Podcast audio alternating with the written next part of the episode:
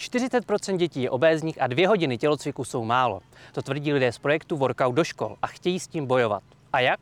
Ke školám postaví hřiště na posilování s vlastní vahou. V DVTV vítám jednoho z autorů projektu, Jana Kokáše. Dobrý den. Dobrý den. Lozil jste jako malý eh, na prolezačkách? Ano, rozhodně. A nejenom na prolezačkách, ale celkově žil jsem sportem, rodiče mi byli příkladem a vždycky jsem se zajímal o pohyb. A máte dojem, že dneska už to děti nedělají? Rozhodně mám. Potkáváme to vlastně na našich workoutových hřištích, kdy, když je pravidelně navštěvujeme, tak stačí jenom otevřít oči. Ty děti nějakým způsobem už omezily dětská hřiště, eh, ovlivňuje mnoho věcí. Z 21. století je doba technologií, takže těch lákadel je mnoho. A rozhodně souhlasím s tím, že ten pohyb se zmírnil, co se týká vy s tím chcete bojovat tím, že workout nebo cvičení s vlastní váhou eh, budete dostávat do škol. Ano. Eh, tak eh, máte dojem, že i ve škole je málo pohybu?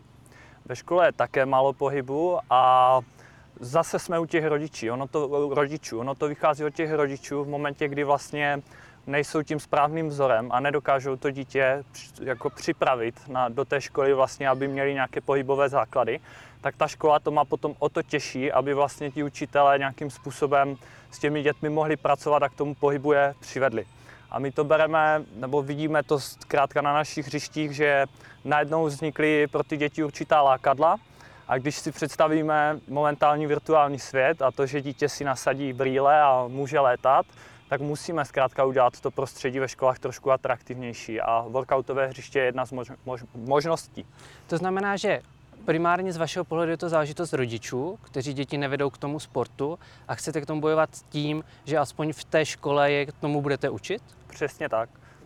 Jak byste si tedy představoval, eh, když zůstaneme eh, čistě u té mm, výuky ve škole, jak by třeba výuka ve škole eh, tělocviku měla vypadat?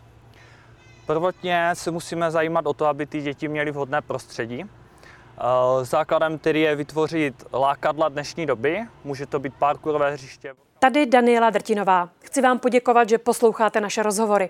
Jestli chcete slyšet celý podcast, najdete ho na webu dvtv.cz, kde nás můžete i podpořit a stát se členy DVTV Extra.